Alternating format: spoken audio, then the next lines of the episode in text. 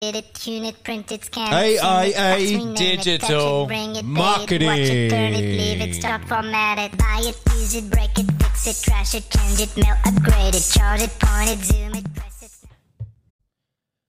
David Mayman, thank you for coming onto the show, mate. I really appreciate it. I know you've got a very busy schedule. Absolute pleasure, Bill. How are you this afternoon? Your time, yeah? Good. Yeah, yeah. We've been to the beach today. Um, in true Australia Day form, um, there were more awesome, there were more marquees and uh, groups of people with ghetto blasters than I've ever seen before. But and was, all wearing all wearing masks, obviously. Yeah. Oh yeah, of course. Yes. How's it? Cool. I just want to quickly introduce you, David, to the guys that are listening. Um, David Mayman is the founder of Jetpack Aviation, an entrepreneur and a venture capitalist who has invented the world's first legit jetpack. So this is this is a legit turbine-powered um, uh, jetpack, not like the old olden day ones, the rocket belts, where it was basically a, a bomb strapped to your back that lasted for maximum twenty seconds. This is um, this is actually a legitimate jetpack that you can fly. I think it goes for around ten minutes, right, Dave? Yeah. Uh, at, at this point. Um, also, David uh, is a long-term friend of mine, a business partner and um, and, a, and a mentor. Um, so to have you on as the first guest of this show, Dave, I wouldn't have it any other way, mate. So thanks again for taking the time. Pleasure, Bill. Really, really happy to kick this whole thing off with you. Very, very... Um, you, you, you gotta have, you gotta have um, resilience at the moment, don't you? So it's great to start something new, and and um, and I wish you well with it. So very, very happy to be here. Yes, my first question for you is, um, how did an Avalon boy find himself flying jetpacks around California? That's a good question, man. um, how long did you say we have? Okay, so, um, wow. We've just changed lines, so we've got a better line. I think we'll be able to hear you better now, David. Sorry, um, where were you? Yeah. Okay. Sorry about that. It's a long way from here to there. Bill, I was having to yell really loudly. That's much breaking better. Up. Yeah. I signed up to do my P P L, and yep. uh, what I was saying is I just, you know, loved it from day one, really got into it with the instructors. Um, got to admit, I didn't enjoy school that much, but when I found something that I was really, you know, that I really loved, then it all came together. I learned really quickly. I did the theory really easily. Um, so I got my, got my, uh, in those days they called a restricted P P L, where you could fly within a certain area of yes. the aerodrome. And then um, the following year, at the end of year twelve, after the H S C, which was all a bit of a joke, um, I got my unrestricted P P L, so I could fly anywhere in the country and and um, and what have you. But still didn't have any money to do it. So you know, this is a, a bit of an age age old um, uh, thing for, for pilots. When you've got money, you don't have time, and when you've got time, you don't have the money yep. to, to go flying. Anyway, got got my um, got my license, and then went to university to study um, Bachelor of Commerce, and again, never had the money to pursue it. So I just sat on my P P L with like one hundred hours um, in total time for years and years and years and years. Um, then got into management consulting. Yep. So I never really knew what I wanted to do. In, in I knew I wanted to do something in business, um, and but I didn't know like what particular area. I uh, my focus in, in the commerce degree was in finance. And so I found that I was really, I was sort of good with numbers. I enjoyed, I enjoyed the numbers rather than stuff like H R and sociology and what have you that, that are, are pretty open-ended. They don't have a definite answer. I, I like things with a definite answer. That's yes. why I like working in engineering companies. So, um, anyway, decided to go into management consulting after going to, to uni. And that was great because I got a, such a broad exposure to um, to different industries, you know, like over, over ten years, over the ten years that I had in my what I sort of call my first career, Um, worked in, you know, CommBank at the most senior levels, like literally meeting with the uh, with the directors. Um, uh, let's see, A M P insurance, um, B H P in, in mining, uh, and a bunch of bunch of other businesses. Yeah. Um, and it was really good because it, it it taught me analytical skills, taught me communication skills, how to you know how to, to work with people, how to bring them along um, through the process, how to try and get the most out of Uh, the, the team that the client had provided us. Um, but in the end, decided that I wanted to build up something of my own, and got the opportunity when I saw that my, you know, mining was not doing well in Asia compared to Australia. And, you know, it was just extremely inefficient. So I started up my own company focusing on uh, the mining industry in South Africa and, and Asia. Yep. And built that up. Um, And ended up being the largest um, mining-specific consulting company for sure in, in that area. I think we had like fifty professional staff and about twelve um, support staff, something like that. Wow! How, um, how long since client. you started it did that take? Oh, it took um, it took it took about five or six years to get to that level, and yeah. then I held it for another few years after that. Yep. Um, was it a tough five or six years? It into a, but, sorry? Was it a tough five or six years? Man, it was a grind. Yeah. It um, it certainly burnt my first marriage. Um, yep. Actually, got yeah, got married by then. Met met uh, lady out of South Africa. Uh, got married in Australia, but then you know immediately was just never there, never at home. Yep. Um, so, you know, where I was spending most of my time in Johannesburg uh, and Jakarta. That's where I had um, I had a house in Joburg and an apartment in, in Jakarta, and I was just moving between the two. Yes. Um, and spending most of my time out in the boondocks, like, you know, um, Banjarmasin, Balikpapan in um, in Indonesia, and, and in South Africa it could be like literally anywhere in the, in the goldfields or in the diamond mines or up in, um, you know, up to the north in Harare. So not really conducive to married life. Yes. Um, and it was, yeah, it's, when you start your own business and everything is on you, then it's twenty-four hours a day, isn't it? It's, yep. You know, you if you're not hire, if you're not going through the process of hiring, interviewing people, then you're selling, um, if you're not selling, then, you know, you're doing the accounts and uh, working out legal agreements with new clients, or, um, you know, working working through issues with clients. Yep. Uh, so it took a long time for me to build any kind of structure in the company where I had people, other people that I could trust to, to take things on. Uh, definitely I was a control freak, and maybe you have to be sometimes, in, you know, early on in a, in a, in a, in a business. If you don't take control over everything, then it's, uh, you know, who knows what's going to happen. So I, I definitely controlled every single thing. Yes. Um, and then over time, over time, over time, I gave other people more and more responsibilities. I got to know them and I got to trust them. Yeah, right. Um, but, you know, because it, I, I, could, I couldn't poach people from the other company that I've been working with, I literally had to start from scratch. And so I didn't, didn't really know the background. And I, and I literally went on the worldwide um, tour to try and find people. I advertised all over the world and then and traveled to interview them, looking wow. specifically for mining and you uh, were, experts. You were going through the resumes anyway, so, yourself, right? You were yeah. doing the whole thing. Yep.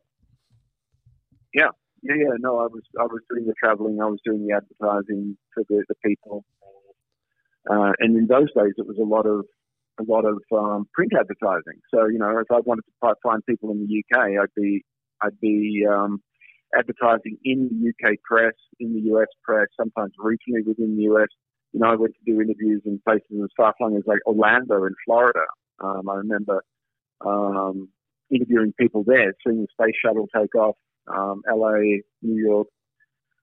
Uh, that was the only way to find the people that I that I needed. Yes. And then, but you know, it, it worked. We got a really, really awesome team of, of people together, and and built a great business, and um, had some very happy um, you know, happy clients.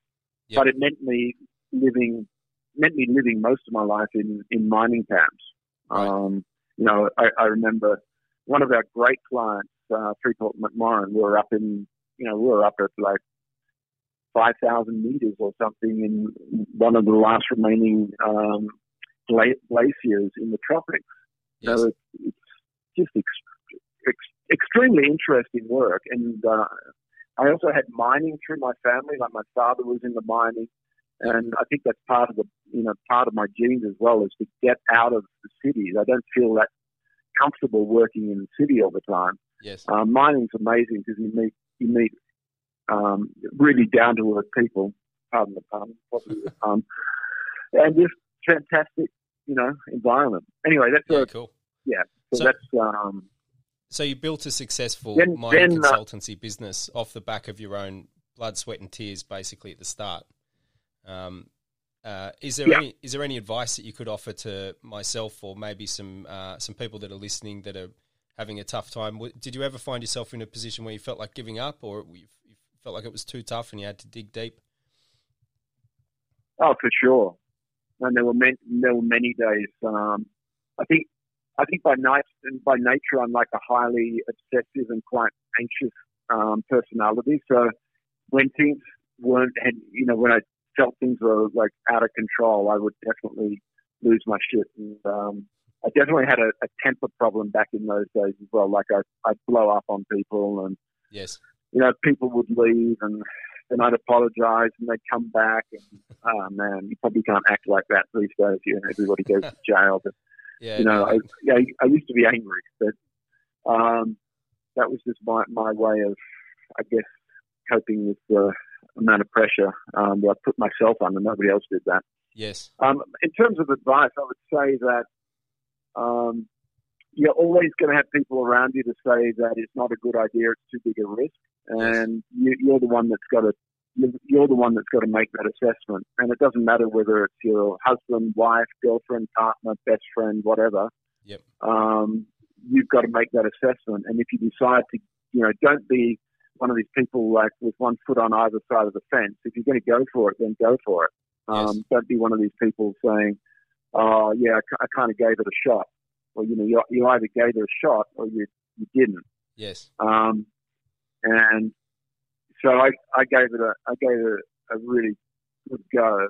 Um, and, you know, the, I think the other thing is, in the end, you can only be successful with really flipping awesome people around you, and if you don't have them, um, then they're just taking energy away from you, and you're just losing time. So, yes. no matter how difficult it is at the time, because either you, you build up a relationship with, you know, a personal relationship, you get on well with them, or maybe it's because they're kind of filling a role and they're doing okay, and you think that, you know, well, it's kind of helping you. Yep. If they're not taking you forward, then they're taking you backwards, and you've got to move on. So yes. say say goodbye to people that really are just not um, working out, and do it really quickly. That's that's yeah, one of my biggest pieces of advice. And, it's easy. Yeah. It's easy and to procrastinate I, I, with that stuff, right? Like it's easy to kind of tell yourself. It's very that, easy to procrastinate. Yeah. It, it's very easy to procrastinate. Um, it's always possible to say, oh, but, you know, they're doing this okay, or um, I don't have time to find somebody else, or I don't want to train somebody else. Yep. Every time I've moved quickly on um, changing somebody out, it's worked out for the better. It's painful, yep. and it's and it and it consumes more energy initially, but um, it's always worked out for the better every single time. Yep. Um, so, and I, and I know it's really easy to say this, but there's a, there's There's business people, I'm sure, that will listen to this and go, oh, yeah, that's, it's great in theory, but I've got, you know, they're doing so much for me already. If I change change, change them out, then I've got this big hole in the organization. And I know um, it's true, and I've been there, and it is really difficult, but it's the right thing to do for your business and, and for your other staff. Yes. And probably for your clients, and, you know, it's better for everybody. So, so um, throughout this process, David, did you find yourself, where, where did you go to get that kind of um, – that energy or that inspiration or the motivation to, to kind of pull your pull your socks up? If you think back, did, was there was there something that inspired you um, or that, that gave you that kind of drive? There is. I um, I was unlucky in as much as I didn't really have a, a mentor outside of the business that, that I developed a relationship with. But I did have, like, amazingly um, good relationships with my clients yes. that I built up over time. And these, these were astonishingly, astonishingly smart, you know, people. And and I, you know, I had the relationship with them where I could sit down and we could just we could just talk about this kind of thing as well. Um, yes, you know, these were, you know, these were sort of Ivy League uh, educated M B As and lawyers and what have you from some of the best universities in the world, and like just really smart, knowledgeable people. And I, you know, I also felt in business there's no point in hiding stuff. You just be upfront, be upfront with what was going on. So my my um, my clients gave me a lot of support and a lot of um, you know a lot of advice, and and as well as as the you know the people that I brought onto the company into the company that were doing well. Yes. Um, they were extremely supportive. Like, we could sit down and just like nut stuff out as a group. You know, like like any company, you tend to have, like, if you've got fifty people or including support staff, sixty-five people or what have you, there'll still be that sort of inner cabinet of maybe five people. Yes. The you know the leadership team, and um, I had a really supportive and, and great leadership team. It just kind of rubs um, off, right, when you're surrounded by like-minded, driven, motivated people. That it, it kind of um, it rubs off, doesn't it? Yeah, it does. You, you've got to be careful. You've got to be careful of, uh, um, and this is something that this is something that I give advice to people on as well. You know, the whole group think concept. Yes. And not having enough, and not having enough um, diversity of thought. So, you know, I think organizations do do well to be diverse in every sense of the word, you know, as, as far as gender, race, everything, they should be diverse. But very importantly, they should be diverse as far as um, thinking is concerned, because uh, there was a risk at one stage that I was going to end up with a company with a whole lot of mini-me's and just people that were going to agree with yes, men. Whatever I thought was the right way to go. Yep. And um, I realized at one point that I wasn't actually having a debate about anything. And not, you know, it's not that I'm somebody that loves to have to debate everything. In fact, I hate that. Yep. Um, as my wife knows, she's just like, okay, we've talked about this for thirty seconds and we make a decision. That's, that's the way that I usually have to go. But if you're in a, if you're in a, a company, um, then you do want people that will challenge your thinking and each other's thinking, for sure. Yeah, cool. Yep. Awesome. Yeah, yeah. It's it's um it's it's yeah, easy. No, it, to... was a, it was an interesting time, mate. Yeah, it cool. An interesting time. So so how long after you started yeah. the business did you sell? Um, it was uh, just over ten years. Yeah, right. And um, from from yeah. from what I understand, you did reasonably well out of that. Sorry, say again, Bill? Oh, from what I understand, I think that you did reasonably well out of that. You were you were at a young age, and and you yeah, sold was, this. Yeah, it was. Um, I did do well. It was a it was a good exit, as they say. Um, yep. Actually, sold it into a sold it into a, a roll up, um, a stock exchange roll up of professional services firm. So, yep. you know, we were the consulting company, and then there were a bunch of other I T. Um, services firms and um, you know facilities management firms um, and I T consulting firms. Yes. And we put together a, a roll up of all of that um, those on the Johannesburg uh, Stock Exchange. Yeah, right. Um, yeah, and, and and I did I did do very well out of that. And it gave me you know a lot of options in life. Um, and probably if I was as smart an investor as I seem to be at these big developing companies, then I would have just said, okay, I'm going to take that money and um, let let somebody else invest that and manage that, and then I'll I, I'll just not spend uh, too much of it, and then that'll that'll see me through a lot of years. But that's not my nature. My nature is I have to uh, throw any any money I make, I have to throw into the next venture. Yeah, right. Hey, Dave, it's um, it's saying emergency evacuate now. There's a fire alarm going off here. Would you believe it? Hey guys, we're back. Sorry, the fire alarm went off. Typical, you try to record your first podcast and something like that's bound to happen, right? But I've still got David here, thankfully. David, I think we, we left off, um, you were talking about investing your money or something like that? I know, Bill, but I just have to, um, I have to tell that story that I just mentioned to you um, yes, when you do. when you broke off. Yeah, as a consultant, so I was running a project back, as I was saying, I used to do um, projects for big um, banks and what have you. So I had a project with CommBank, and uh, at that stage I was the, the project director. And so we had about a team of ten people um, from the consulting company, uh, and then we had a team of about the same, um, ten or twelve people yep. from the bank. And we, we were working, I mean, it was literally no, normal hours for the project. So it was pretty late. It was like nine or ten o'clock. We were all on this one floor, down on the corner of um, oh, Market and something anyway. Fire alarm went off, and I just looked at everyone. I said, "Don't anyone move. You know that this is a drill." Because yeah. there used to be drills, right? right? And they all looked at, like, the bank the bank guys looked at me and went, "What? Really?" And um, anyway, cut a long story short, about ten minutes later, the fire brigade came busting into the floor, and like they built, and so the, the building was actually on fire. So the man, one time, that, the one time it is actually the one, fire. the one time, yeah, yeah. I'm, I'm sure would would have gone to jail anyway. I yeah, I feel oh like, dear. I, I don't feel like you'd get away with that today. I don't know if maybe no, probably wouldn't. Oh, wait, probably wouldn't have gotten away with it then if anybody had heard about it either. But yeah, or if anyone had burned to death as well, that wouldn't have been good. No, that's exactly right. So anyway, yeah, it sold. Um, Sold out of the, the consulting company. Well, actually kept fifty percent of it for um, for three extra years, and took uh, took the dividends out from there.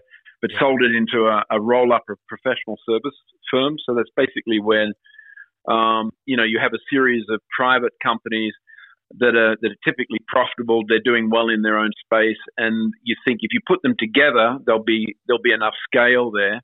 Um, to make it worthwhile being a public company and, and attracting interest from public um, investors. And it would also give you the capital then to grow by f- further acquisition. So it enables you to acquire um, companies that are in a, in, in the similar space.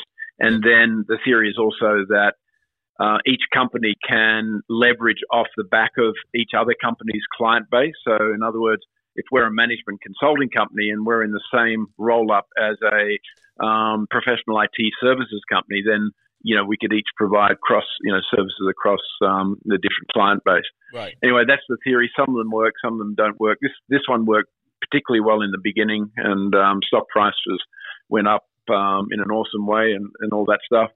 So that that um, yeah, I did pretty well out of that, and uh, it gave me some money to. To invest, um, and like I was saying before, and I, I don't know if we, we got that before the, the fire alarm went off, um, I should have just said, "Hey, Bill, hang in there. You don't need to go. It's just a fire alarm." It was more the noise than anything. It's just a warning. It's just, just a practice. Yeah. they, they make the alarm so annoying that you just have to get out, even if you don't really want to. Exactly. Um, Yeah, so what I learned in the in the next phase of my life was I was actually better at starting and running businesses than I than than I um, was as an investor. So because yeah. that was back in the early dot com days, and and uh, I kind of started up this mini V C uh, business and um, or you know angel or seed investing, I, I guess you'd call it now. Yep. And saw hundreds of. Um, you know hundreds of presentations, and in, you know made a few invest investments. And look. You know, I guess like if you take a portfolio approach as you have to with this, I've, I've done okay out of it. Yep. Um, and you know, some of the companies are still alive, and you know, um, one or two of them I'm, I'm sure will do very well. Yes. Uh, but others, others definitely died. And um, so, yeah, I mean, it was it was a time that I could also throw myself into more aviation. So going back to your question about how do how do I go from Avalon to flying jetpacks in in America.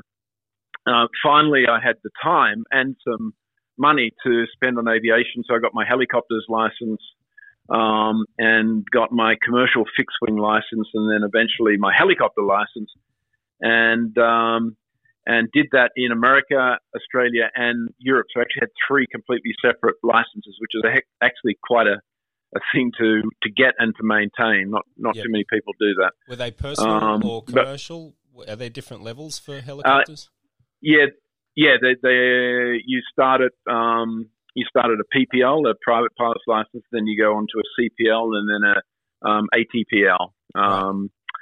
So my, mine was at a commercial license. So technically, I, sh- I could have flown. Yeah, uh, as a, as a commercial pilot yep. for a li- for a living. Um, I never did. Yep. But actually, interestingly enough, it it um, it did allow me to do certain things with the jetpacks in America um, right. because I hold a F A A um, commercial uh, ratings or licenses rather in both fixed wing and helicopters. So yes. when it came to do doing some flights with the jetpack. Um, that, that were money, you know, money-making flights. The only way I could do that is by having a commercial license. Uh, are um, helicopters as much fun to fly as they look like they are? Because they look awesome. They look like they're a lot of fun. Helicopters are awesome. Yeah. most the most fun you can. You there? The most fun you can what? You there, Dave? Yeah, no, helicopters are uh, just fantastic, just fantastic. The, I mean, flying fixed wing is cool. It's, it's um, like don't get me wrong, getting up in the air in anything is fantastic. Um, um, but flying a helicopter is just so much more dynamic. Like you can, um, I mean, obviously you can take off and land vertically, which is great. Um, typically, you fly a lot lower in a, in a helicopter. Yep. Um, Uh, as as an old engineering partner of mine in Los Angeles said, why would, because he was also a helicopter pilot, yes. said, why on earth would you fly high in a helicopter? Because when the shit hits the fan and like it catches on fire or there's a catastrophic failure and your rotor blades fall off, you've just got a whole lot longer to scream and and and and, and, and yeah. anticipate dying. Yes. Whereas at least if you fly low, it's, it's, over it's much faster. It's a good oh, strategy. Awesome.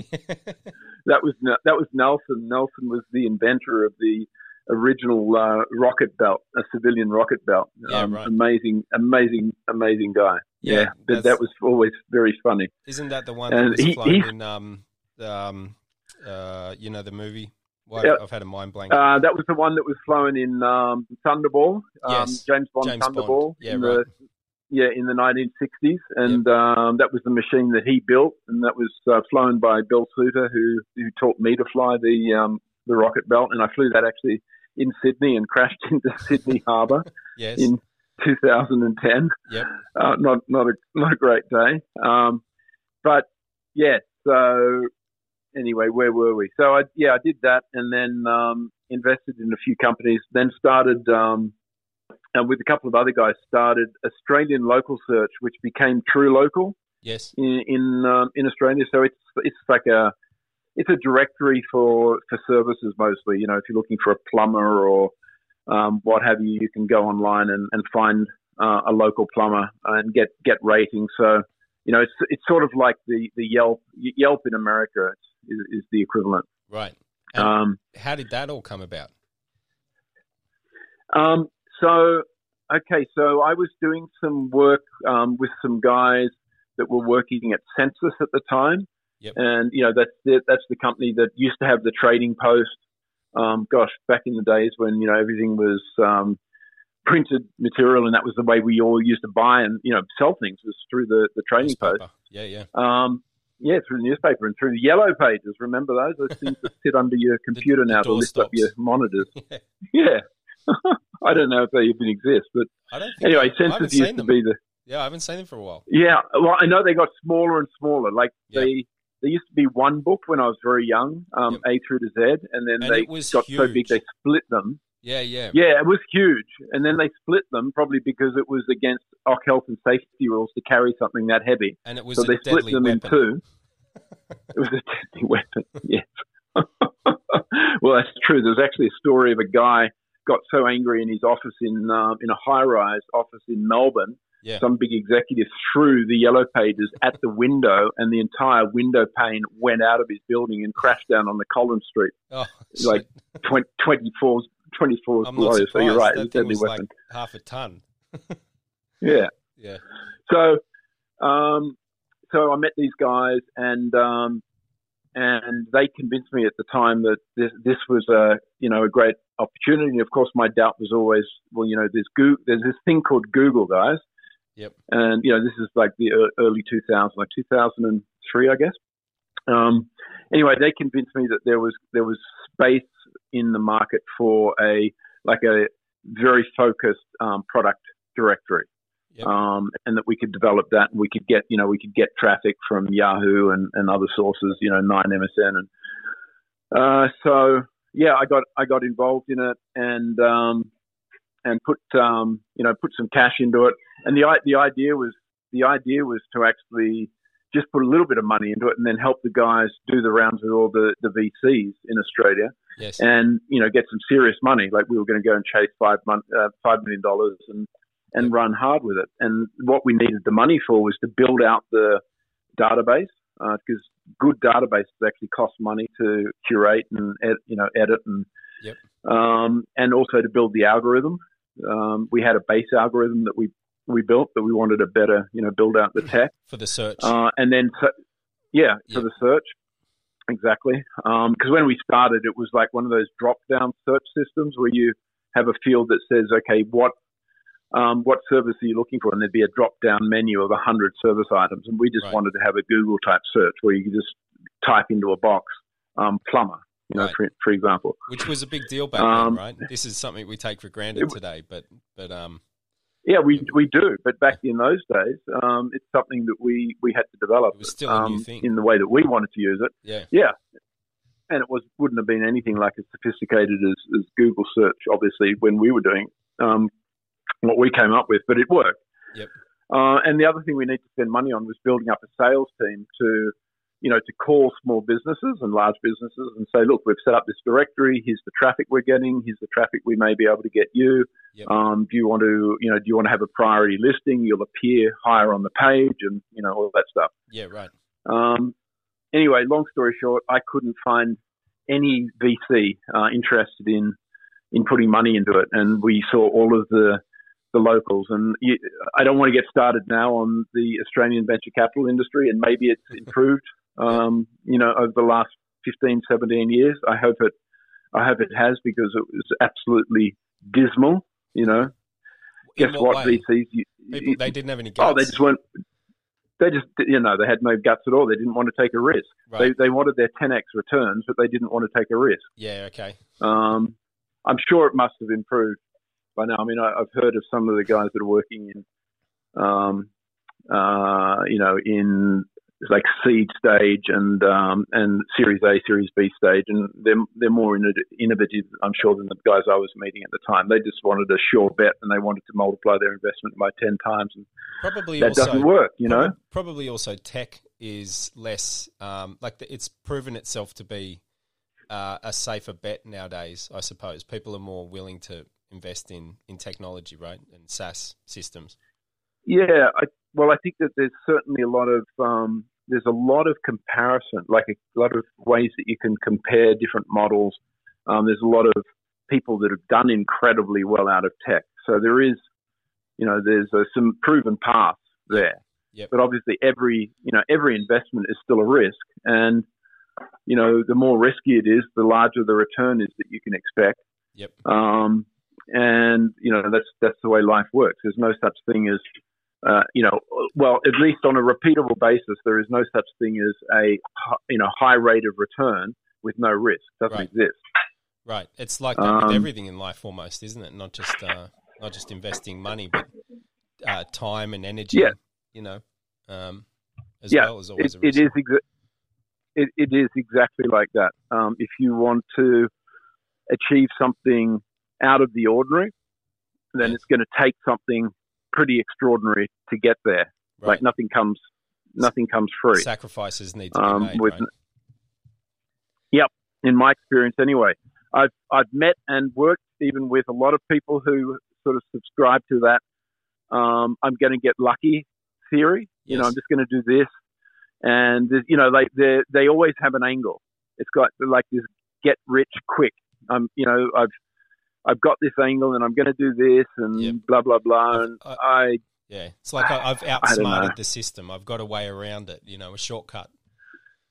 Yeah, um, and all I say is like, good luck. It's not my, it's not my M O. I right. just maybe, maybe I'm just not smart enough for, to go down that route. I just believe in hard, hard yakka, one foot after the next, and keep yeah. going. And some some people would say that I'm too too bloody minded, and I think there is such a thing. Yes, you know, like persistence. Persistence is good, and I I don't know any of my people in the people that I um, get on with in business and that I surround myself with. I, I don't know anybody that got there without an enormous amount of persistence. But I guess there's also a point at which um, you have to assess every business opportunity and say, um, okay, well I've done this, I've done this, and I've done this, and now like okay, the market's changed or whatever. I'm going to now focus on something else or do something else. Yes. Um, yeah. yeah. I, I don't so, think I don't think that there's it's it's almost uh, you know the, the world's full of people like that that think that they are um, going to be able to like uh, you know um, get a shortcut and, and that they're different. They've outsmarted the system, and, and some people do get lucky, but by and large, you know, if it was that easy, then everyone would do it, I guess. So so yep. you know it's it's really. It's more like uh, one of the things that I've picked up from working with you, David, over the years is the kind of attitude, which is like, I don't know how much work it's going to take for me to make this thing, to take this thing where I want it to go, but I'm going to find out. It, it might be two years, it might be ten years, but there is an, there is an amount of work and effort and money and time that this is going to take, and I'm going to I'm going to do yeah. what it takes, right? Yeah, that's that's true, and and you never do know how long things are going to take or really how much things are going to cost. Um, there is that, there is that, um, you know, four by two piece of timber joke, and that is that everything in business, and maybe this is like in life generally, is going to take you like twice as long and cost you four times as much money in investment as you originally thought, or four times as much money and twice as long. You know, it's like that four by two concept. And it's true. Not, nothing, it doesn't matter what degree you got or how smart you are, nothing will ever be forecasted correctly in right. business.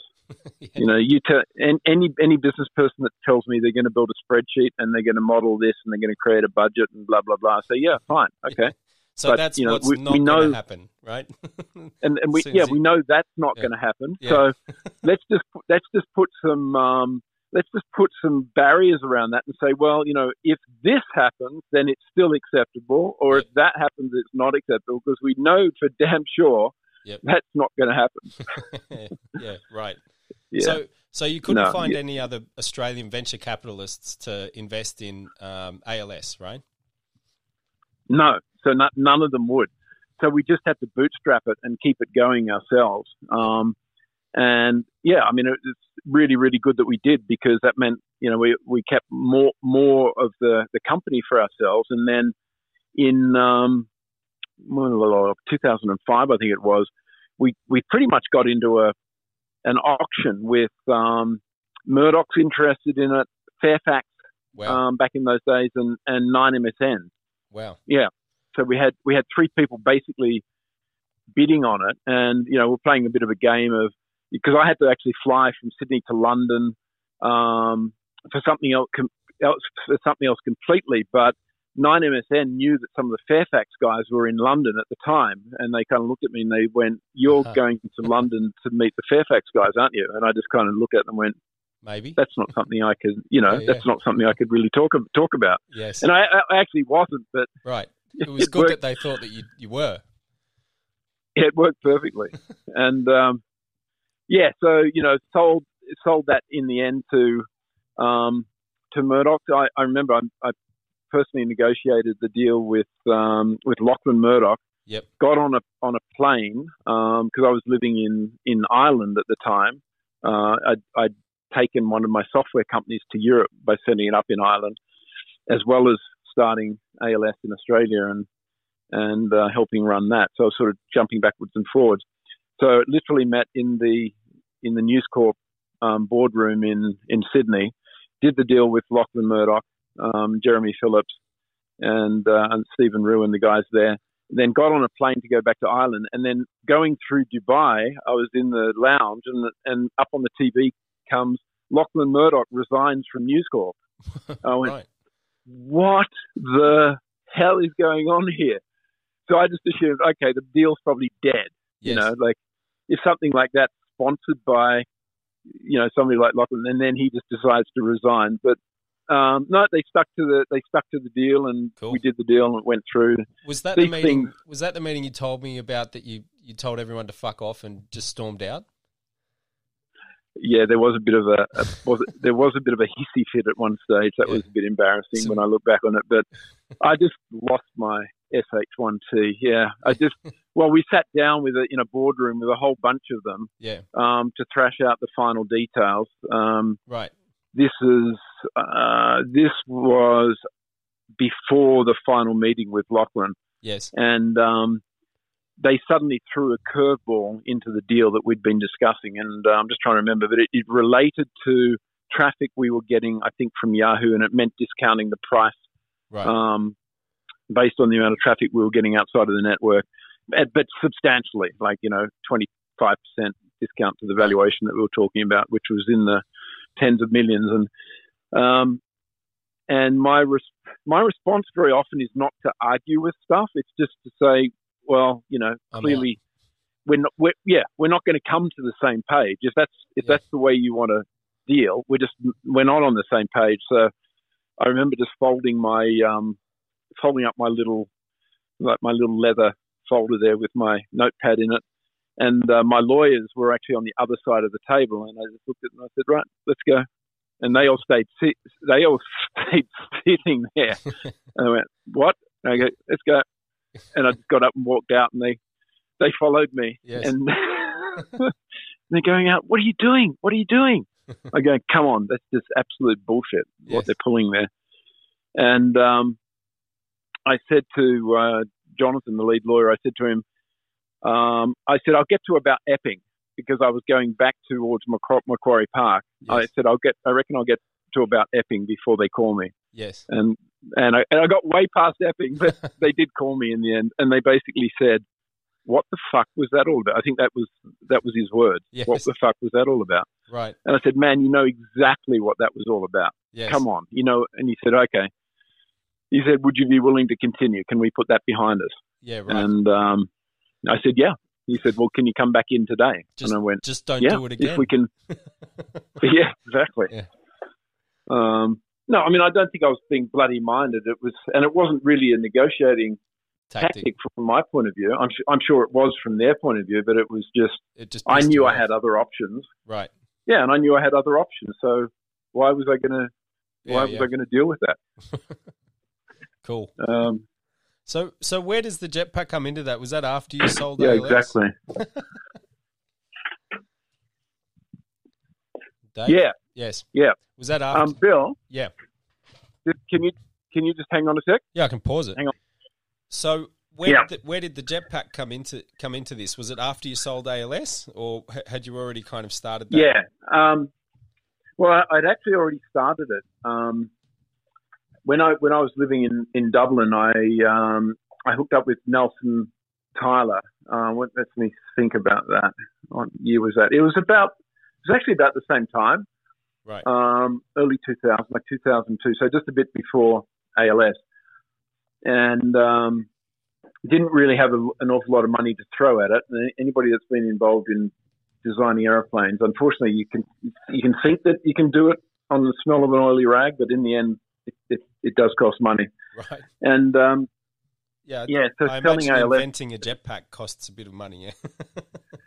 Yeah, it does, and and testing. Right. You know. Um, Uh, as entrepreneurs, I think we often think, um, you know, we're we're very positive thinkers. We we like to dream about building things, yes. um, but sometimes we we miss a bit of the reality along the way, and right. really understanding what, what's going to be involved. And maybe that's why we do these things. Right. We, if you'd known we, at the start, you, you probably wouldn't do it. Right. Yeah. Yeah. So it was around about then, anyway, that I started working with Nelson in. in Southern California, and I started traveling back and forth between Ireland and, and uh, California a lot. Yep. And it was, I mean, it was quite funny. He was, um, he he knew a an engine eng an engine engineer, a an engine maker, like an engine designer from um, Cambridge in U K. Right. And I had I had met this guy as well, Paul Ford, and he had invented this little engine. He was a professor or associate professor at Cambridge. And I was over there talking to Paul, and he was showing me this engine, and he said, oh, you know, you must know Nelson Tyler. And I said, I, I don't know Nelson Tyler. And he, anyway, he introduced us, and I called Nelson, and I said, man, I would love to come and meet you. Um, I'm happy to get on a flight like now. And right. Nelson didn't believe that I was actually going to show up. I turned up the next day in L A, and that started a, you know, multi, many, many, many year um, collaboration. Right. Um, with, you know, with my some of my financial backing and um, and concepts, and his engineering prowess and facilities at yes. his workshop, because he also builds these awesome camera mounts for helicopters. So most of the movies that you saw shot definitely in the late eighties yep. and nineties were shot um, from helicopters with his camera camera systems. Yeah, cool. Um, yeah, and so that's that's how I headed towards uh, jetpacks. It, it had always been a dream of mine. I guess we didn't we didn't talk about that. I You know, I loved flying airplanes. Helicopters was even better than um, than airplanes because they're so um, they're so dynamic. Um, but you still got this big cockpit around you. You know, you're sitting in a seat with a seatbelt, and you've got this cockpit and the glass around you, and blah blah blah. Yep. And I'd always I'd always loved those um, T V images and movie images of the the rocket belt. I didn't know the difference between a rocket belt and a jetpack in those days. I just saw this guy strap on a on a on a um, on an aircraft, basically strapped on his back like a little flying backpack. Yes. And to me that was that to me that was like magic. Like yeah. imagine being able to fly around the city in in your jetpack and go wherever you want to go. Yeah, man. And it's not just me. Like if you look in science fiction and the Jetsons and all that stuff, there is this thing. You yeah. know, where where's my jetpack? People think about that. Even recently, The Mandalorian um, has come out, the Star Wars yeah. series, and they're they're jetpacking around. And and it's a it's yeah. a, it's an awesome feature to the, it just adds so much, you know, to their to yeah. their abilities as a as a as a race or whatever they are. You know, it's like it's madness. What I love about helicopters and jetpacks and any other kind of V TOL aircraft like that is the hover. It's just so cool yeah. to be able to just just hover in one spot wherever you want. Yep. You know, for me that's yep. that's what makes it. You know, I love that. Yeah, I, I, I agree with you. I love the fact that you can be doing a hundred miles an hour one second to go somewhere, yep. and then you can just slow down and you can just sit there in the hover. Yep. Um, and then if you want to land somewhere, you know, I've seen, uh, you know, I've seen, uh, I've flown across the U S and ac across Europe, across zigzag all, all over Australia, and you see stuff that you can't see really just about any other way. Right. Yeah, um, yeah. Which is amazing, an amazing privilege. Like I never, I never grew up thinking that that's stuff that I'd be able to uh, to do or, or get involved in. Right. And um, so, yeah, so then I got into the jetpacks with uh, with Nelson. Yep.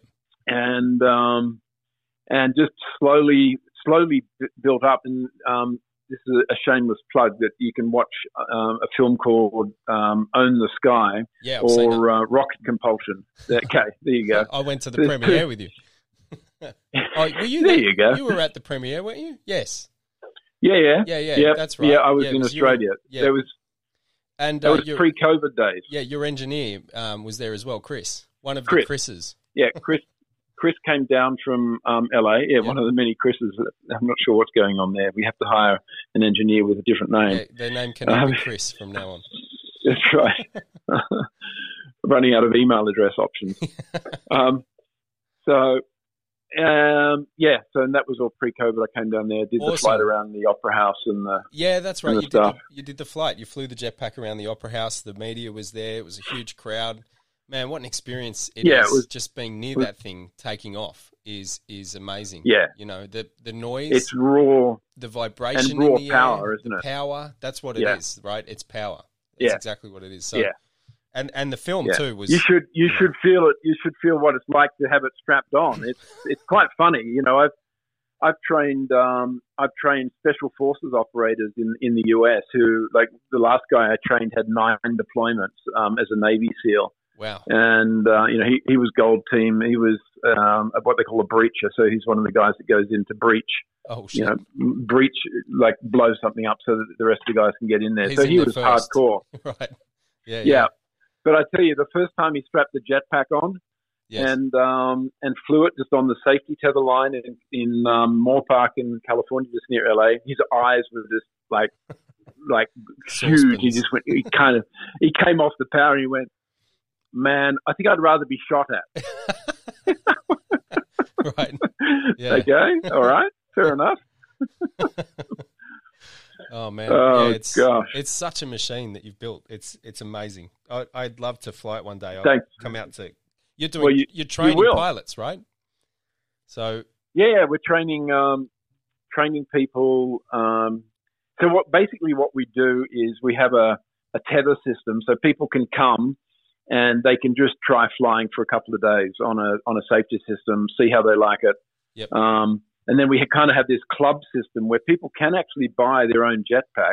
Yep. But because I'm not comfortable yet in basically letting them out of my sight because they could go and do whatever with them. Yes. Um, we we keep them and we maintain them, but they can come back and they can fly them. Yeah, cool. Um, so it's kind of like the supercar concept, you know, like with Ferrari and Lamborghini, there are some cars that they sell that you can't drive on any road in the world.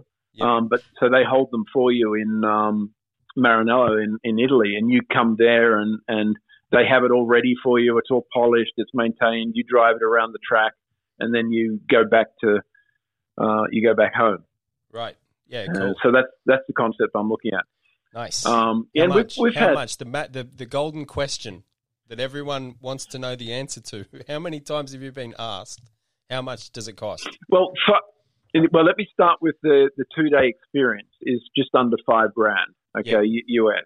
So that gets you like that gets you quite a lot of um, mini flights on the on the tether. Yes. Um, you know, and, and you get to learn about the jetpack. You know, you get to spend time with me and with Boris and yep. blah blah blah. Boris uh, is your all, other, all that stuff. A, another jetpack pilot, right? Yeah, Boris is our head of operations and um, another instructor and, and pilot. Cool. Yep. Yeah, yeah. Yep. And um, so that's that. But if you wanted to buy one, um, depending on configuration, it's between three hundred and four hundred thousand U S dollars.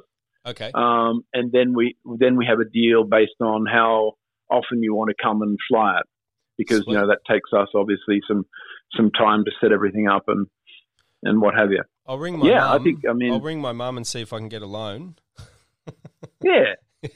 Ring your mum. Um, scratch, scratch through the change jar. Yeah, yeah.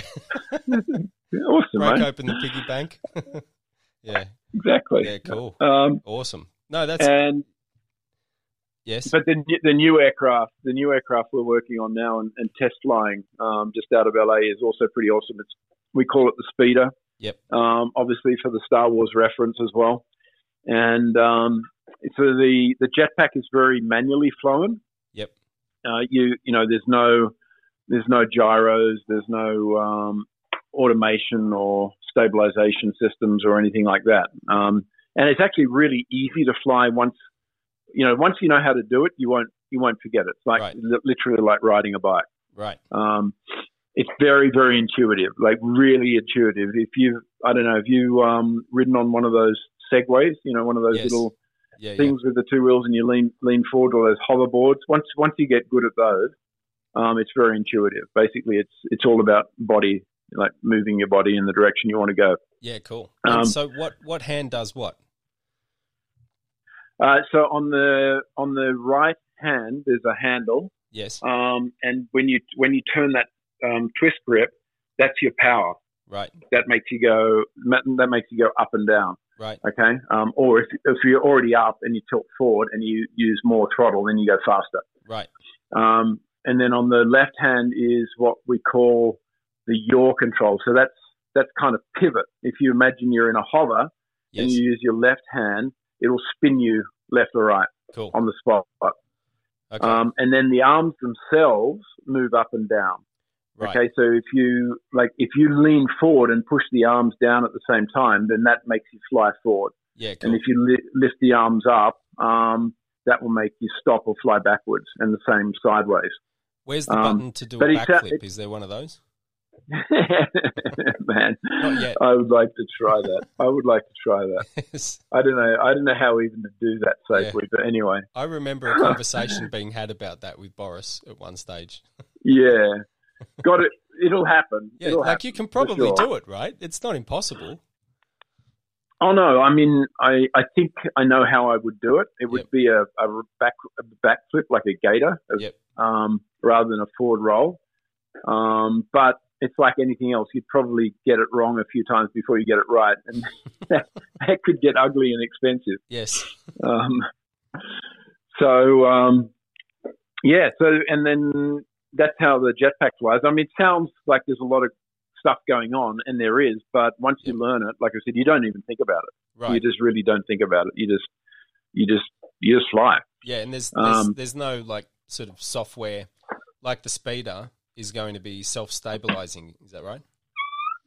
Yeah, exactly. So what our what some of the customers that we've been talking to in the uh, in the military in the U S wanted is. Um, Instead of having to train one of their operators for, you know, maybe a couple of weeks, they wanted something that would be um, that they could just literally throw somebody on, basically with ten minutes briefing. Right. And that's what we've built with the, the speeder. It's it's like a drone. Like you can buy a D J I drone for a thousand bucks or so. Yep. And you know it'll ho- it'll hold height. It'll come back to the you know it'll come back to you. Yep. It'll fly a mission. Um, so the technology is like.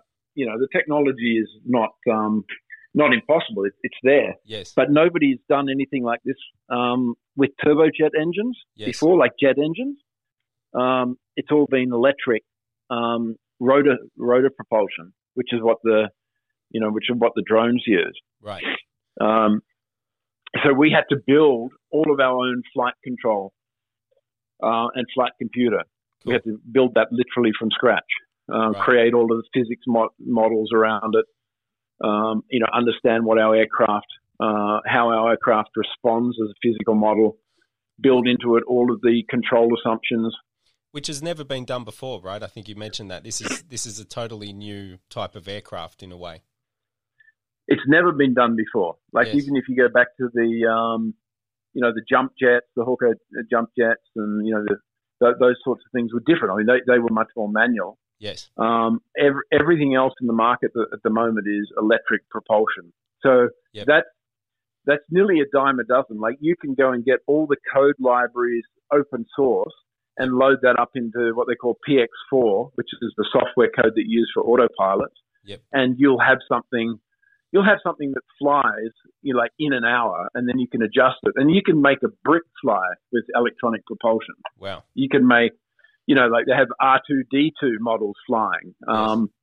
You know, you can build a, a model of a house and have it fly as an electric propulsion. It's very, very easy to tune. Yes. But um, using jet engines is not the same because there's, uh, you know, there's accel- there's acceleration lag, there's deceleration lag. They, it doesn't act like an electric motor, which is basically instant on, instant off. Yes. And a, a linear curve in terms of acceleration. You can change voltage and it goes faster. Right. Um, uh, so yeah, we had to build all of our stuff from scratch, all of our code from scratch. And, uh, so that's what we're testing at the moment. Cool. Um, something I think, um, people would love to hear about, Dave, in regards to the life of the speeder is your experience in Silicon Valley. Can you tell us a little bit about yeah. that pitching for investment? Yeah, absolutely. Um, so we applied to the Y Combinator accelerator program in uh, late two thousand eighteen, and Y Combinator is probably the best known um, incubator or accelerator in the world. And yep. you know there are many, many, many options now, so it's certainly not the only one. Yep. Um, we, we'd already received some money from Boost V C, which is Adam Draper. Um, Adam is Tim Draper's um, son from Draper Associates. He was one of the first investors in SpaceX, um, Twitter, yep. uh, Hotmail, going back then, et cetera.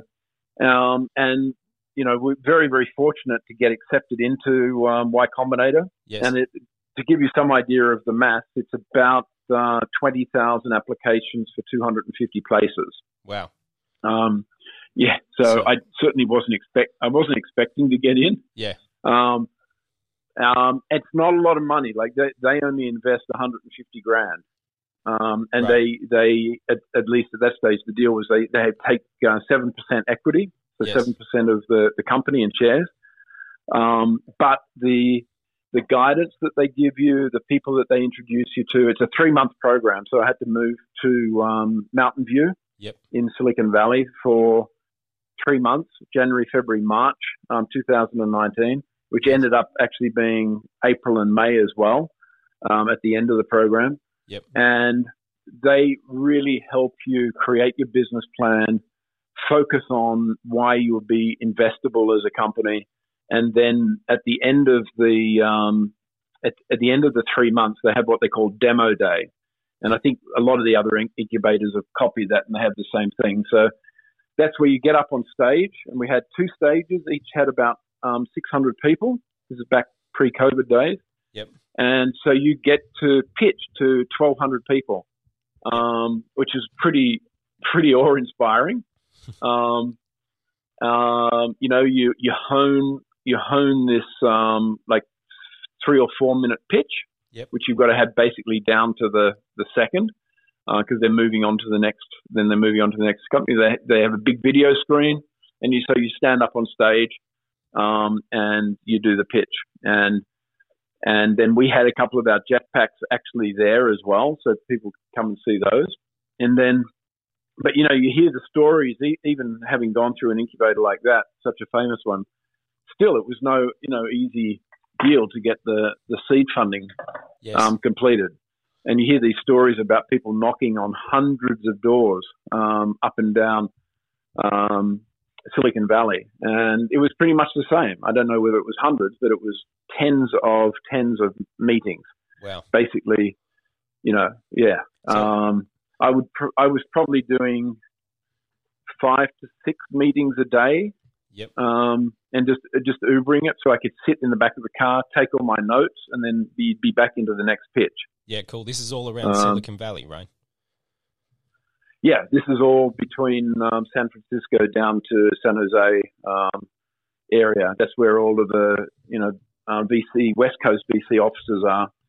And it certainly it certainly helps having the credibility of Y Combinator behind you. Yes. And that, that definitely opens the door, but it, it does not close any deal. Right. You've still got to – it opens the door, but it doesn't doesn't close the deal for you. You've still got to get them over the line. And, you know, many, many people don't.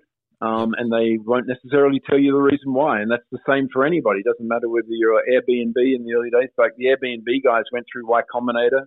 Um, you know, Stripe went through Y Combinator, DoorDash. And those guys all came to talk to us. You know, we got to meet them all. Yes. Uh, during the Y Combinator days. And they went through the same stuff. Yep. They had, they in the end, they had like two hundred V Cs say no and one say yes. But that's all, that's all they needed. Yeah, right. So I- it's, uh, I think my my um, understanding of your experience at Silicon Valley um, really helped. You know, th- this idea that some people have that people just get lucky and and um, you know that they'll they'll never really get there because it's it's all just unfair and it all depends on who you know and you know this idea that you kind of you're in or you're out, you're a winner or you're a loser and and and, and you can't change that. I think it was it was very encouraging for me to hear from you.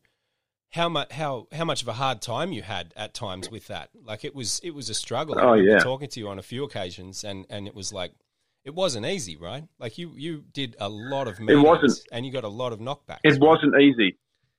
No, it wasn't easy at all, Bill. And um, and and I'm somebody that has had some success in the past. So like I, I thought I was coming to these meetings with a pretty good story. Yes, you know. Um, you know, exited X number of companies, made investors like ten times their money back.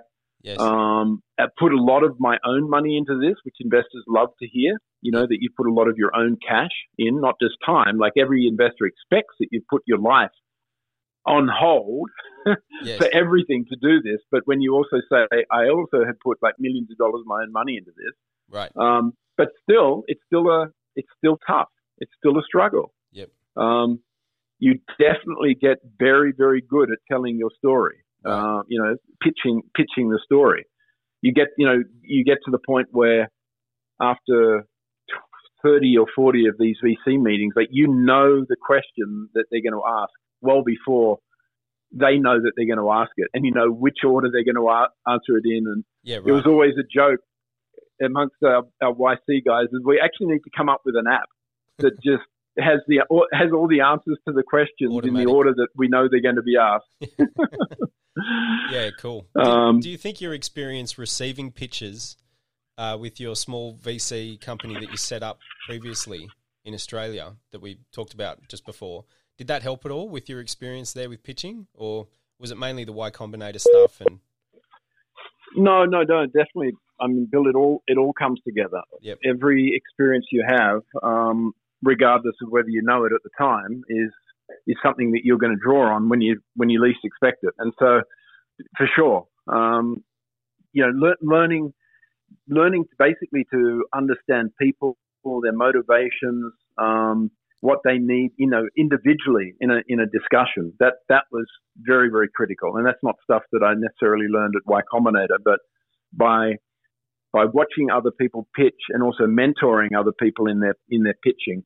Yes. Um, really zeroing in on what is this particular, you know, these particular people that you're talking to right now, what is their interest? Why are they interested? What's it going to take to, to close a deal with them? Yes. Um, look, if it was easy, uh, everybody would be out there raising money, but it's, it's really, it's really not. And for every, A, for every successful company, um, they went through, there's none of them that didn't go through a crap time. So anybody thinks that the, these companies just lucked it. Right. I mean, the Airbnb guys were literally sleeping on couches in the end. They they, they were absolutely out of money. Yes. They were absolutely out of money. Wow. Um, and then they and then they jagged investment, and now they're all worth, you know, tens of billions of dollars. Yeah, right. Um, and and that's that's the same across the board. Yes. And and often it's that, you know, they say is that, you know, it's the it's it's the darkest just before dawn is the saying, and it's true. Just just before you are successful is usually the darkest and hardest and bleakest time. Right. So that's the time where you don't want to give up. You know, you put all the effort into. That's the time to double down. Yes, and uh, and go hard. Yeah, um, and yeah. So for every business that succeeded, then there were countless rejections along the way, and then there are all those businesses that didn't make it, didn't, didn't succeed, and and they, you know, it's not for want of trying. They made, you know, countless number of pitches, and you know, sometimes their idea was actually absolutely fine. It's just that they they couldn't communicate it. It wasn't the right time, and then you see two years later, basically the same concept flying with somebody else. Yeah, right. Yeah, you don't want to do that. You don't want to be that guy. No, no. So it's it's almost no. like it takes so. a little bit of like, um, you know, like surrender and accepting sort of powerlessness and just, just operating on blind faith, right? When you're in those darkest times and you, you feel like nothing's working, you just keep putting one foot in front of the other, right? You have to. You have to, Bill. Um, I'm, I've never been somebody that is overly analytical about how I'm feeling about something at the time. Yes. Um, my wife will remind me about that every day. And I think that to some, to some point, at some point, you, you just have to, you have to make that decision. I'm committing to this. And at least for X period of time. Now you may want to do, you may want to have like incremental reviews. I'm going to commit to this for another six months. And you're all in. You don't then keep looking over your shoulder and saying, "Oh shit, that was actually harder than I thought." Well, who cares? Right. Life's tough. Like it's it's really hard for everybody. Right. It's, it's really, really, really, really hard. Yes. And um, anybody that thinks that somebody got a free ride um, in business, yes, then you know maybe they were, you know, Lucky Sperm Club or, or whatever. That's it's the minority, and frankly. Like who would be who'd want to be that person? Really, I'm right. actually happy that I've worked my ass off right. for anything that I achieved. You know, I didn't inherit a cent, and anything. I love being able to look around and say everything that I have, I I made. Right. Um, yeah, yeah. So, yeah, you've got to say I'm going to go for this. I'm going to review it in six months. I'm not going to have a foot on either side, and that's the other thing. You, you know, you have to. It's a little bit harsh, but you need partners in your life, and I'm talking about life partners, yes, husband, wives, girlfriend, boyfriend, whatever, that are on your side as well. Yes. Because if they're not on if they're not on your side, then they're against you. Yeah, um, right. it, it's a bit harsh, but if they don't get it, then they don't get it, and there will only be a negative energy, and that's not something you need to come home to every day. Yes, that's uh, right. So you behind, have to kind behind, of consider you have to consider that situation. Behind every successful uh, businessman or woman is a is a um, is a committed partner, right? That's also bought into that vision. Yeah, absolutely. Yeah, if that's a negative force, then you've got no hope. Yep. I've been extremely. Um, I've been extremely lucky, um, uh, or maybe I could say that I actually actually chose well or or targeted well. Yep. But I think I've just been extremely lucky, and um, and Sashi, my wife, is extremely supportive. So yes. You know, if you think about me going to Silicon Valley for five months, disappearing, um, you know, when we first moved to Dublin and our youngest daughter was two years old. Yep. I moved her over there. I got her settled um, and everything. And then I went, holy shit, I've, I've actually got to go. I've right. got to go for meetings. I, I can't remember where, whether I had to go back to Australia or South Africa or whatever I did. Yes. I hadn't even set up a freaking bank account. Wow. Oh, like no. she, she, not, I, I'd managed to get a, a, a, um, a house organized and yep. a lease on it. And then I just hightailed it and said, I'm not sure when I'm going to be back. Um, I'm going to try, you know, we'll have to set up bank accounts um, remotely. I'm not sure what's going to happen.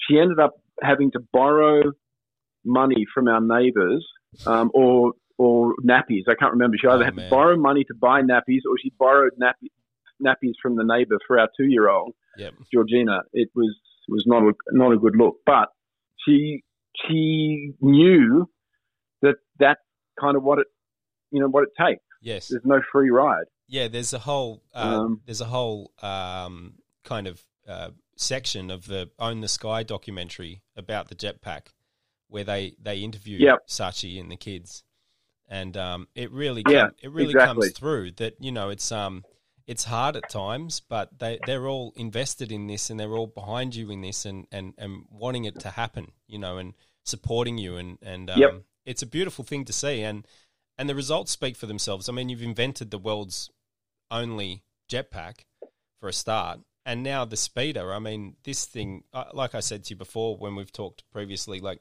if you can make this thing fly, it's going to be the most fucking awesome thing I've ever seen, right? Because it's it's going to be amazing, Bill. Yeah, yeah, yeah. It's, like, it's going to be amazing. That's, right. Um, even in even in the hard times now, when we're struggling with stuff, like, uh, you know, it's.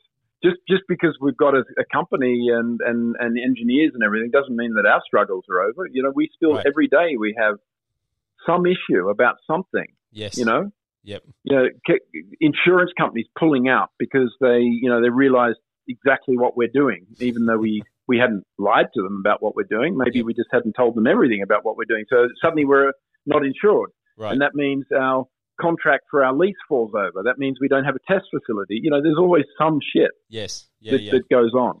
This this idea um, as well that I've been thinking about recently, where um you know, the promised land that everyone feels like they're they're, they're striving for and they're pushing for, I, I don't actually think it exists. I think, you know, and and this is probably a little bit cliche, but I think it's all about the journey, right? Because even if you get to a point where you've got enough money to do whatever you want with your life, it doesn't stop there. Like, you, you know, you don't just put that money in a bank. You need to invest it. And then you've got your accountant ringing you talking about how some things are going down and some things are going up, and you need to buy this, or you st- you're stressed out about whether you should sell that asset or buy, you know, it never ends. Like, it's not like you ever get it to does. a point where you just go, sweet, put it in no. the bank. I'm going to spend a couple of hundred grand a year living the life I want, and, and there's going to be no stress, right? It doesn't happen.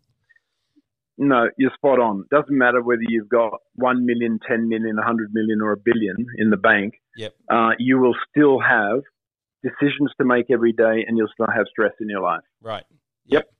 And, and so, and you know, all... I've, I've, I've been there. I've, I, you know, I basically, I retired in my thirties, and um, I still had, I still had stress.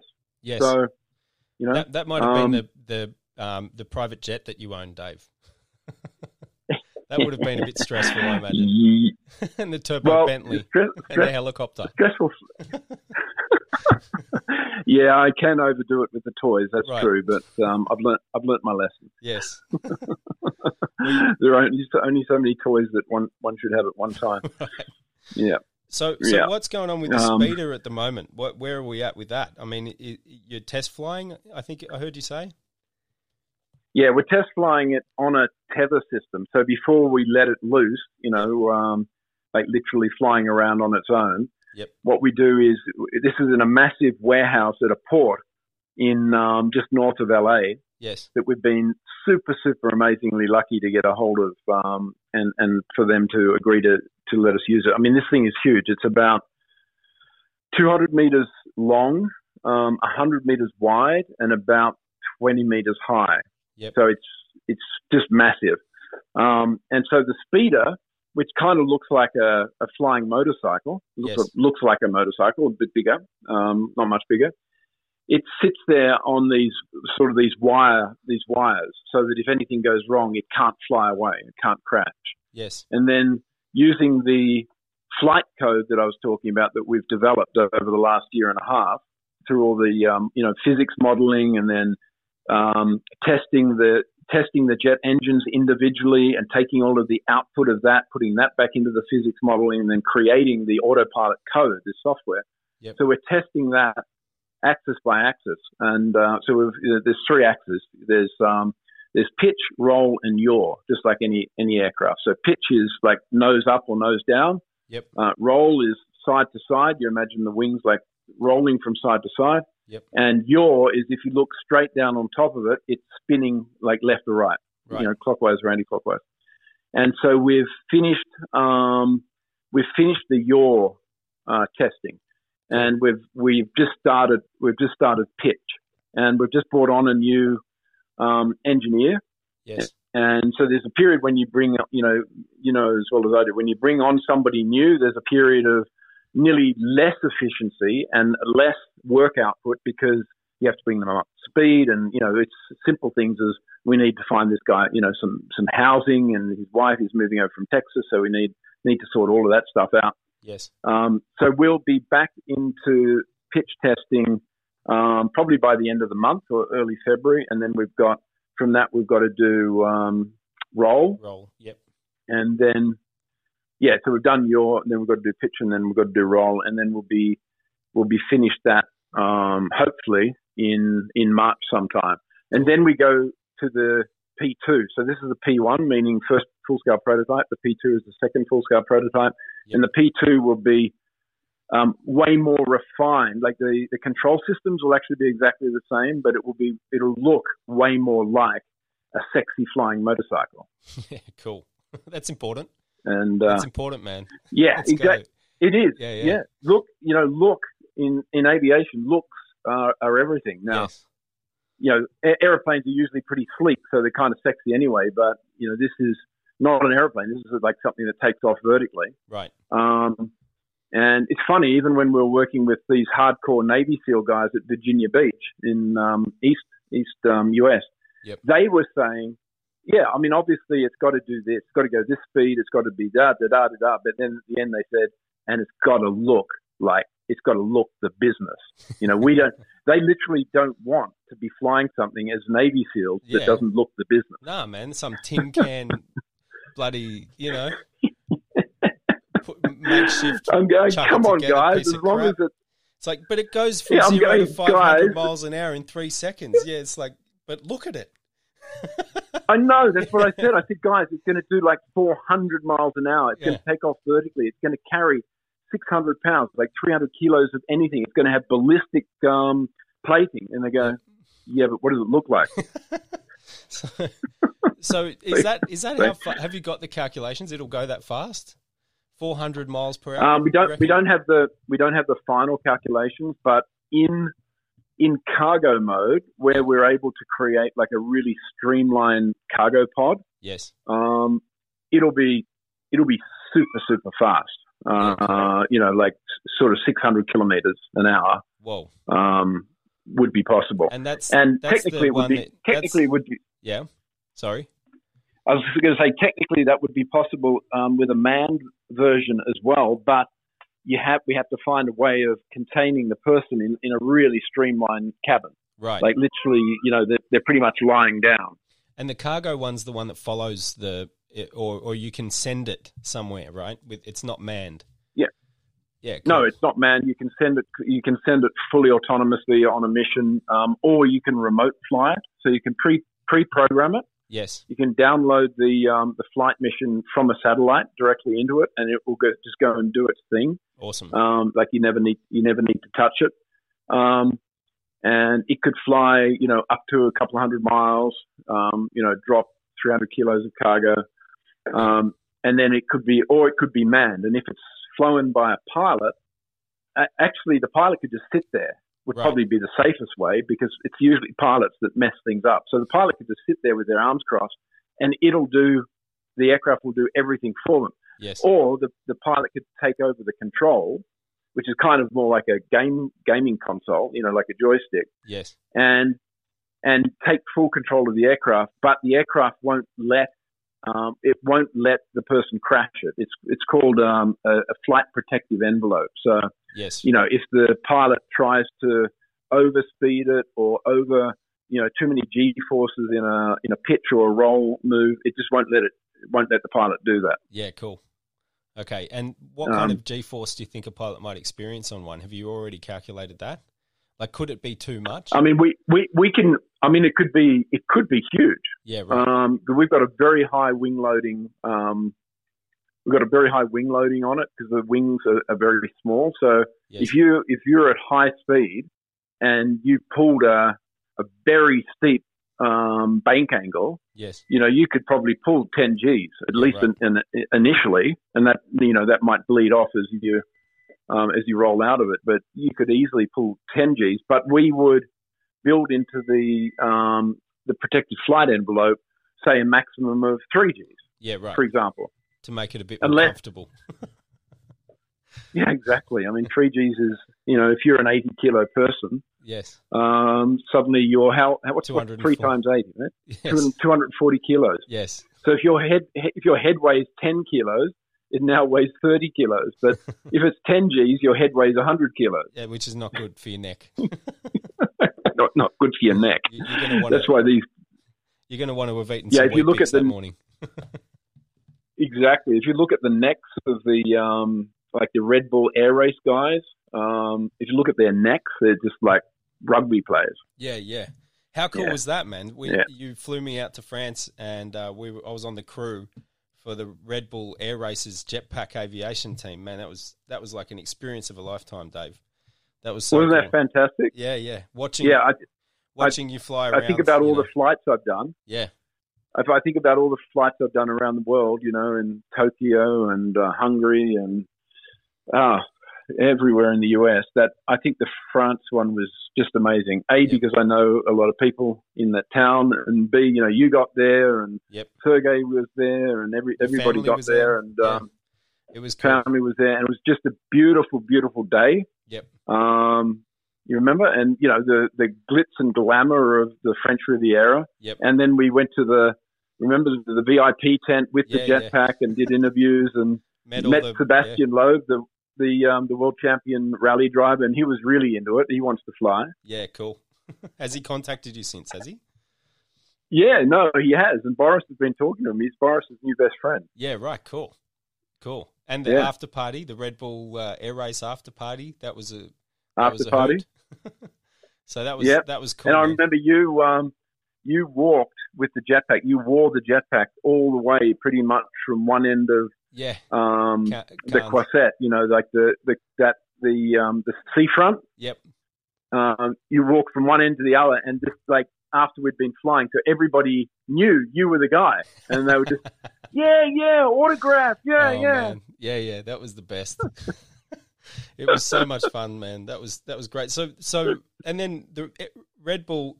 Can you talk at, at all about what's happening now with that, or what might be happening, or is that hush hush?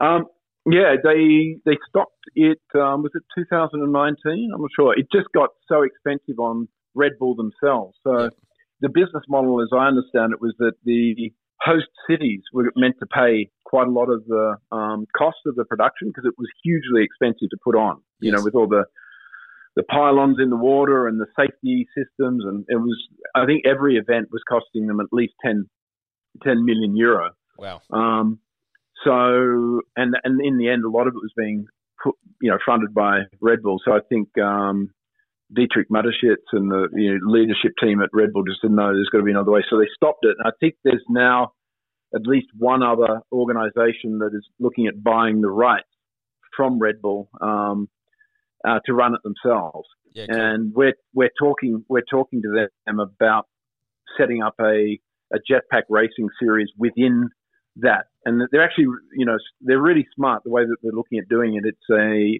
looking to become a, you know, sort of like an expose of of modern flight technology and all of the electronic VTOL aircraft and flying cars that are coming out around the world, which is becoming a huge industry. You know, it's a way of showcasing a lot of that new technology. Yeah, cool. Uh, so, so jetpack if they racing, can get investors behind it. Yeah, yeah. Jetpack racing yeah. could happen. It could be a thing. Yeah, yeah, yeah.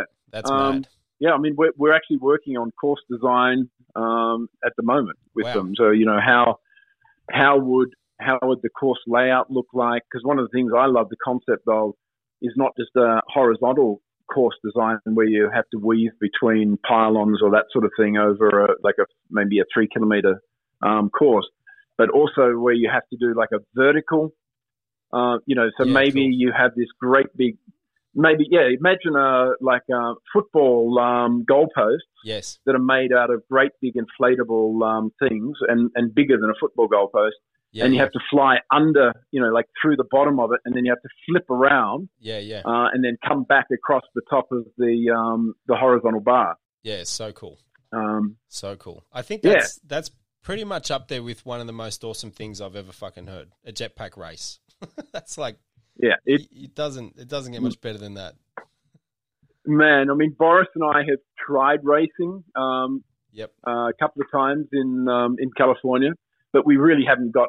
gotten into it hard, and it would be so much fun because yeah. you can fly like you could literally touch elbows. Yeah, wow. Um, I think you guys there's no did. You propellers. Guys, you guys in that that you've got a film. Yeah, yeah. Film we, clip, we fist bumped. Yeah, yeah, we got a film clip of us like clip of us coming up and and like like doing a high five or something like that. And yeah, yeah you can. You know, like if you're going into a corner, um, if you wanted to take this to the extreme, it, you know, it's like Quidditch in uh, Harry Potter. You could literally come up to somebody and basically kick them out of the sky. That's getting a bit crazy, right? But why not? Oh man, yeah, it's if you've got the if this this would be over water, right? I'm guessing. Because they're going to put the pylons in, the inflatable pylons. Yeah, no, initially, initially it would be over water um, yep. because a lot of the, the new air races would be over water as well. And for us, uh, you know, it, it's a bit of a it's a bit of a debate to say whether over water is safer or not, because at certain speeds and certain heights, water is basically like concrete anyway. Right. Um, and but it is, you know, maybe we limit the speed a little bit or something. Um, But Basically, the, it's going to be safer as long as you've got all the water safety, you know, all the boats and the divers and the rescuers. Yeah, cool, cool, Dave, mate. Um, and and yes, yeah. I was going to say I'm I'm definitely going to be looking forward to talking to you more about this and doing some more episodes and stuff. I'm conscious of the time. I know you said you had a meeting, but I have a question for yeah, you. Yeah, cool, Bill. Um, yes. My question is, what would you say right now to someone out there who maybe is um, running a business and it's not really going anywhere, or they're kind of feeling like they're caught in a dead-end job? Um, you know, some fellow entrepreneurs out there that have dreams and visions that are just really struggling to get through um, and, and wake up the next day and keep pushing. Have you have you got any words of inspiration that you could offer? Yeah. Um... It's it's not a, it's not an easy one because there's no kind of one solution fits all uh, fits all cases. Sorry about the dog going crazy here. Um, like there's there's there's just a heap of inspiration in in everyday life of people that are, are making it through through grinding. So what I what I would do is first of all try and um, try and surround yourself with positive, like-minded people. Um, yes. that are that are going through the same kind of struggles. Now, whether that's through an incubator, there's lots of great incubators in, in Australia. There's incubators now pretty much in every city of the world. And those are people that are going through similar kinds of um, issues. So, you know, go go and sign up. But move, move out of your if things are not going well, move out of your office where you are now and go move into one of the, the heart, you know, the incubator offices. Yes. Because around you, you're going to have people that are going through exactly the same stuff. Or through the network, um, find, what you need is to find a mentor with somebody that has achieved. It doesn't have to be stellar success, just yeah. somebody that has been through, um, you know, through the, the hard times as well, to get out to the other side and, and even to have their business survive. Yes. Or their relationship survive, or whatever it is. That's yes. that's what you need.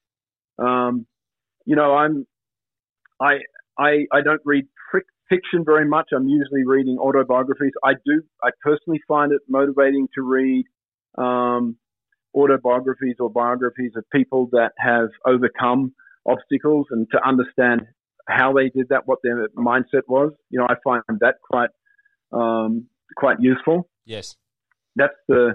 That's the main stuff. Yeah, or call Bill Paulson. Call Bill Paulson. He's he's an extremely smart guy. He, he'll he'll sort you out. Oh, stop it! No, it's true, mate. I'll stop it. I'll keep going. I'll yeah, stop yeah. it. Tell me more.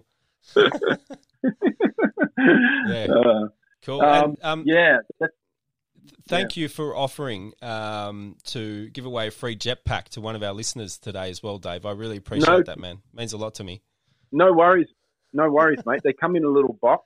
Um, yes. They're three D printed and, and absolute pleasure. Cool, Dave. Oh, dear. All right, man. Cool, Bill. Um, yeah, let's let's do this again, Bill. Yeah, yeah, um, definitely. So much, so much, um, so much going on, and yeah, yeah. definitely. You're an interesting and, guy, um, Dave. I, I've got to get you back on so we can find out what's going on with the speeder. Um, you know, yeah, as well. exactly. That's, that's that's a thing that you know people are going to want updates on. So, um, including yeah, myself. we can talk. We can talk next time. We can talk more about you know what it takes to like move up, up and move country, and because yes. I've done that several times and all of that good stuff. Yeah, but cool. This has been awesome. Yeah, man, I agree. Yeah, thanks. I, I love the. Uh, I love the. Um, I love the fact that you're putting the effort and energy into this podcast. Yeah. Thanks, Dave. Yeah, I mean, it's something I've been thinking about doing for a while, and I'm I'm just I'm really passionate about getting stories out there from interesting people like yourself, like you know, people that have overcome challenging times, not just in business, uh, you know, I, I guess in their own personal lives as well. People that have kind of taken on their demons and defeated them.